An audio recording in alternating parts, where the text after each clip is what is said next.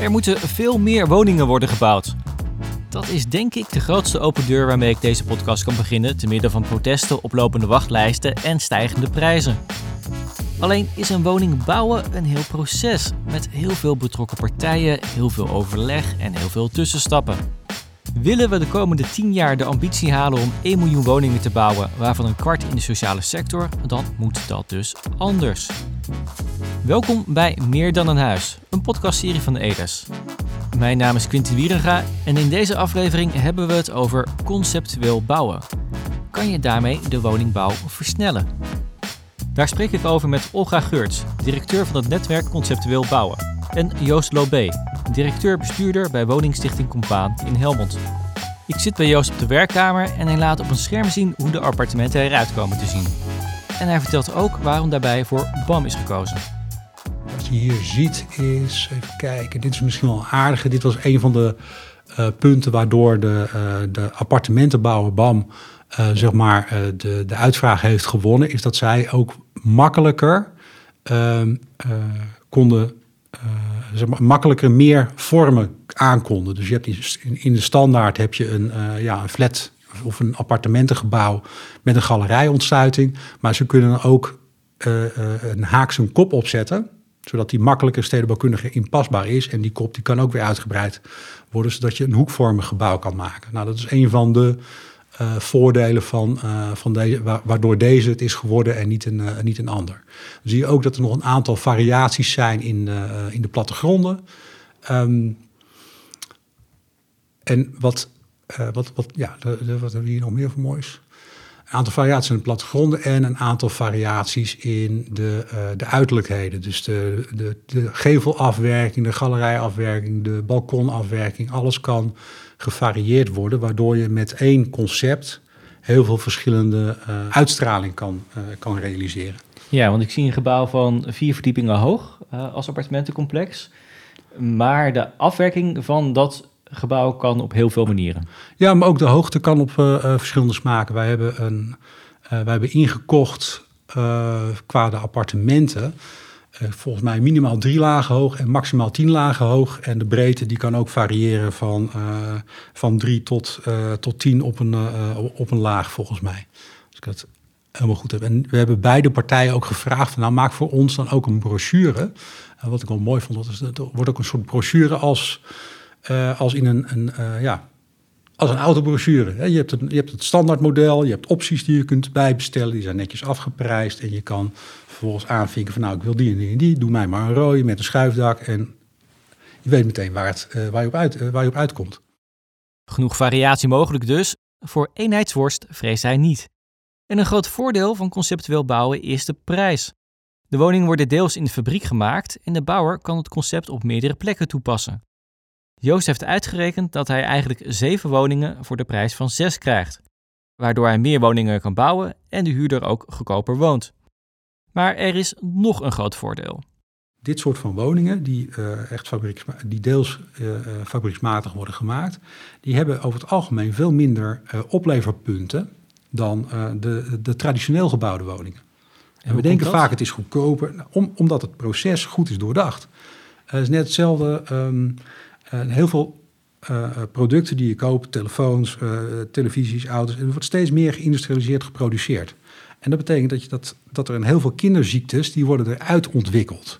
Terwijl woningen en gebouwen, die maken we nog behoorlijk traditioneel. Dan gaan we buiten in weer en wind gaan we zitten, uh, zitten ploeteren om die gebouwen uit, de grond te krijgen. En nu kun je, doordat je, hè, en dan is ieder dingetje weer een beetje uniek. En er staan er mensen op die bouwplaats, die moeten woning A, moeten zus doen en woning B moeten ze zo doen. Dan worden er foutjes gemaakt, want het, zijn allemaal, het is allemaal mensenwerk. En mensen maken nou eenmaal gewoon foutjes. Dat doe ik ook gelukkig nog elke dag. Um, maar dan moet je wel uh, accepteren dat je dan op dat moment misschien wat meer uh, meer uh, uh, opleverpunten hebt, faalkosten, is weer prijsverhogend. Dus je hebt door het verbeteren van de kwaliteit en het, het vereenvoudigen of het standaardiseren van het productieproces, haal je er fouten uit en je kan goedkoper produceren. En die manier van bouwen kan op veel meer plekken dan je denkt, zegt Olga Geurts van het netwerk Conceptueel Bouwen. Zij organiseert bijeenkomsten, trainingen en brengt partijen met elkaar in contact, met als doel om het conceptueel bouwen aan te jagen. zij schat in dat 80% van de woningbouw die nu door corporaties, ontwikkelaars en beleggers wordt gerealiseerd, niet traditioneel hoeft, maar ook conceptueel kan. Maar dat vraagt wel een andere manier van werken. Want als opdrachtgever moet je van tevoren veel beter weten wat je wil. Wat belangrijk is bij, als je gaat starten als opdrachtgever, dat je niet meer zelf een woning gaat ontwikkelen en voor gaat schrijven hoe een woning gebouwd moet worden, wat tot nu toe eigenlijk heel gebruikelijk is nog. Maar dat je vooral bezighoudt als opdrachtgever met de wat-vraag. Wat wil ik hebben? En die wat-vraag die moet je uitdrukken in prestatie-eisen. Welke prestaties moet de woning die ik toe wil voegen aan mijn bezit, moet die voldoen? En die prestaties, ik zie dat heel erg breed. Dat gaat niet alleen over de technische specificaties, maar dat gaat ook over de architectuur, over de stedenbouwkundige setting. Waar moet die woning aan voldoen? En daar moet je als inkopende organisatie erg mee bezighouden. Want als je concepten gaat inkopen, dan ga je iets inkopen wat de markt al ontwikkeld heeft. Wat een aanbieder ontwikkeld heeft. En je koopt een product in.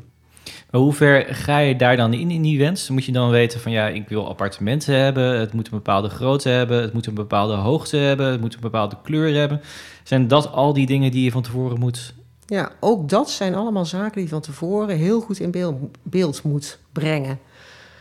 Um, je moet weten welk product je toe wil voegen aan jouw voorraad. En hoe beter je specificeert wat jouw wensen zijn, hoe beter het antwoord ook is dat jij krijgt van de markt. Ik maak vaak het voorbeeld, uh, hè, vaak wordt de, de, parallel getrokken met uh, de, de, de auto-industrie. Als jij een auto gaat kopen, ga je ook niet zelf met een ontwerper een auto ontwerpen. En vervolgens bij een autoproducent vragen van nou, reken jij nu eens uit wat ik met allerlei ingenieurs bedacht heb. Maar je gaat voor jezelf na aan welke specificaties de auto moet voldoen die jij graag wilt.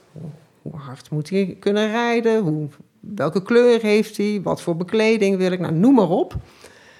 En dan ga je op basis van het budget dat jij hebt, de prijs die je daarvoor wil uitgeven, kom je in een bepaalde, bij een bepaalde dealer uit. En als jij de specificaties hebt voor bijvoorbeeld een Ferrari, maar je hebt het budget voor een Seat, ja, dan is het heel vervelend als je in een verkeerde showroom terechtkomt. Dan krijg je de deksel op je neus. Dus het is heel erg belangrijk dat je als corporatie, als opdrachtgever, realiseert: wat wil ik nu?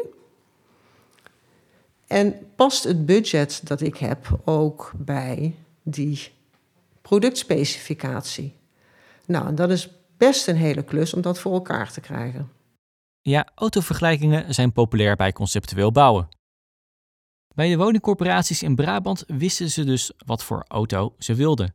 Onder andere die appartementen dus voor één- en tweepersoonshuishoudens. Maar goed, als je dat weet, dan ben je er nog niet, want om die woningen daar in dat hele gebied daar vlot te kunnen realiseren, heb je ook een andere partij nodig. De gemeente. Of gemeentes in dit geval. We hebben de afspraak met 13 corporaties dat we deze woningen inkopen. En met 9 gemeentes van het stedelijk gebied Eindhoven. Maar die 13 corporaties, die zijn er ook een aantal die niet actief zijn in het stedelijk gebied, maar die wel uh, deze woning willen gaan toepassen. En dan heb je het dus over de hele, hele metropoolregio Eindhoven of Zuidoost-Brabant. En dat zijn in totaal 21 gemeentes waar die toegepast kan worden. Maar wat het bijzondere is van onze samenwerking, is dat wij met die negen gemeentes hebben afgesproken. Nou, wij willen dat deze woningen, die zijn technisch goed uitgedacht. Wij willen dat, een, uh, dat de woning één keer vergund, dat die altijd vergund is in het gebied. Dus op het moment dat uh, de, de, de, technische toetsen allemaal gedaan zijn door de gemeente Helmond bij het eerste project, ik noem maar even wat, ja, dan hoeven, al die, hoeven die andere gemeentes binnen stedelijk gebied niet al diezelfde toetsen nog een keertje over te doen. Dus daarmee willen we ook in de proceduretijd met name snelheid proberen te maken. Ja, en dat klinkt natuurlijk als een heel mooi concept. Eén gemeente zegt oké, alle gemeentes moeten dan oké zeggen. Maar dan moet die, die andere gemeente wel meegaan met die allereerste gemeente. Ja, en daar zijn de gemeenten dus ook in hun samenwerkingsverband hard mee bezig. Om zeg maar die, uh, die synchronisatie in de procedures, om dat voor elkaar te krijgen. En dat heeft natuurlijk twee, zitten twee kanten aan. Hè. En de ene kant is uh, dat we daarmee de, uh, meer snelheid in de procedures proberen te krijgen. En de andere kant, en die is minstens zo belangrijk, is dat we natuurlijk aan alle kanten merken dat, uh, dat de, de, de menskracht, zowel bij de corporaties als bij de gemeentes, die is gewoon gelimiteerd. Dus je ziet dat, dat, dat ook gemeentes tegen capaciteitsproblemen aanlopen. Dus op het moment dat je daarmee, uh, dat je door het slimmer te organiseren en door handiger samen te werken een, een aantal stappen uit het proces kunt halen, dan kun je ook weer meer produceren. Dus, die, dus dat mes snijdt dan aan twee kanten. Het project zit nog in het beginstadium. Dus we moeten afwachten of het mes inderdaad aan twee kanten gaat snijden. Vertrouwen is hier in ieder geval een belangrijk uitgangspunt. Maar 13 corporaties, 9 gemeentes of zelfs nog meer, dat is eigenlijk natuurlijk al conceptueel bouwen voor gevorderden. Dat is een te grote stap als je daar als corporatie mee wilt beginnen, zegt Olga Geurts. Zij raadt dan ook aan om eerst wat kleinere stappen te zetten. Want schakelen van traditioneel bouwen naar conceptueel bouwen is best wel een ding. Het vraagt iets van de organisatie. Als je gewend bent altijd een project te ontwikkelen samen met architecten en een heleboel adviseurs, een bestek te maken en dat vervolgens uh, op de markt te zetten. Als je gaat inkopen, moet je inderdaad veel meer die van tevoren bedenken: wat wil ik nu?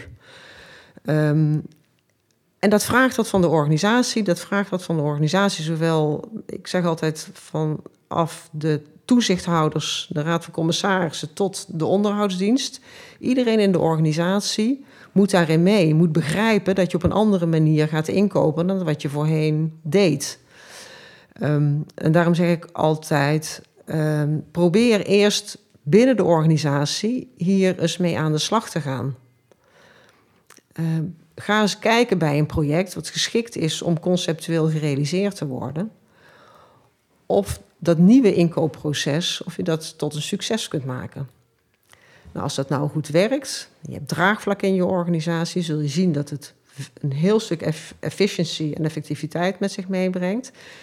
En dan zou de tweede stap kunnen zijn dat je niet een project gaat inkopen, maar dat je daar een bundel projecten gaat inkopen. Als jij weet dat je de komende vijf tot tien jaar misschien duizend woningen in zou moeten kopen, dan is het heel interessant om die duizend woningen op de markt te zetten voor de komende zoveel jaar. Nou, ben je daar nou enigszins in uh, geoefend? Dan zou je ook nog kijken, en dat is echt uh, fase 3, zoals wij dat noemen, om intercollegiaal producten te gaan inkopen. Dus met meerdere woningcorporaties? Met meer woningcorporaties. Vaak zie je dat men zich dan regionaal verenigt. Hè, omdat corporaties elkaar dan vaak wat beter kennen, in hetzelfde marktgebied opereren. Dat zou een derde fase kunnen zijn. En in die laatste fase zit Joost Lobé dus met Woonst. En hoewel dit project dus nog relatief aan het begin staat, kan hij zich nu niet meer voorstellen dat hij zo'n enorm project op een andere manier zou aanpakken. Uh, nee, nee. Nee, ik zou dat niet op een andere manier doen. Ik denk dat, het, uh, dat je, wat je wil met deze manier van, van woningen realiseren, is dat je, je maakt een mooie ketensamenwerking. Dus je, wil, je hebt, de, je hebt de, de, de uitvoerende partij, de, de aannemer, die, die een bepaald product aanbiedt. Je hebt een partij die die producten koopt, dat is dan de corporatie. Maar je hebt ook een partij die de regels schrijft voor de ruimtelijke ontwikkelingen. Ja, dus je hebt al die drie die partijen nodig om dit treintje op gang uh, te brengen en te houden. Dus ik vind het, uh, nee, ik zou het niet op een andere manier. Uh, andere manier. Het is, natuurlijk wel complex, het is lastig. En we hadden hier het geluk dat zowel die, die negen gemeentes al zichzelf al hadden georganiseerd in een samenwerkingsverband. En wij als 13 corporaties onszelf ook al hadden georganiseerd in een samenwerkingsverband. Want je kan je natuurlijk voorstellen dat als je met uh, 22 partijen uh, besluitvorming moet organiseren, wordt het heel ingewikkeld. Maar omdat we al samenwerkingen hadden, konden we een, een afvaardiging van de gemeente, een afvaardiging van de corporaties met elkaar dit proces laten doen. Er was er meer dan voldoende vertrouwen van de andere partijen. Van hé, hey, wij hebben hier goede mensen die, die, dit, die dit voor ons organiseren. En die hebben we periodiek geïnformeerd. Dus we hebben elk half jaar hebben we de complete club bij elkaar gehad.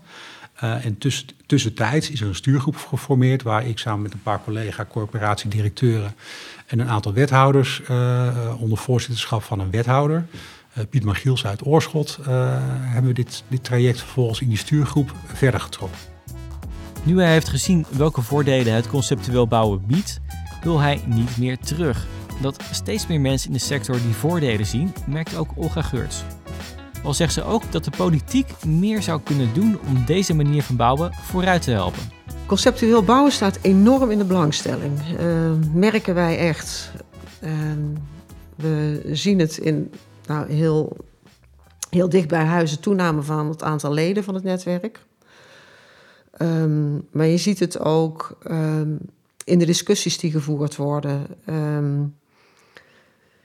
We hebben nou, sinds anderhalf jaar heel veel contact bijvoorbeeld met het ministerie, met, met BZK. Daar staat ook conceptueel bouwen en industrieel produceren hoog op de agenda. Opdrachtgevers zijn ermee bezig. Er worden heel veel concepten ook aangeboden. Er zijn bedrijven natuurlijk die al heel lang met conceptueel bouwen bezig zijn, die echt al een track record hebben. Er zijn ook allerlei nieuwe start-ups die bezig zijn met het op de markt brengen van ja, vaak industrieel gebouwde uh, conceptwoningen. Um, het gonst, er moet iets gebeuren. Men ziet dat conceptueel bouwen en industrieel produceren echt een bijdrage kan leveren aan die versnelling, aan die verbetering van de kwaliteit, aan de verduurzaming van processen. Um, alleen, ja, er is echt uh, veel nodig om inderdaad ook uh, die transitie teweeg te brengen. en dan, dan heb, dan heb ik het bijvoorbeeld over uh, de grondpolitiek, de locaties die nauwelijks voorhanden zijn. Dus ook vanuit het netwerk, uh, samen met Edes en Bouwen Nederland, zijn we aan het kijken hoe we ook de lobby inzetten richting de politiek, richting de overheid, om ook de, het conceptuele bouwen mogelijk te maken, te faciliteren. En wat zou de politiek daarvoor moeten doen? Nou, politiek zou eens moeten kijken van nou kunnen we de, de, het vergunningentraject versimpelen.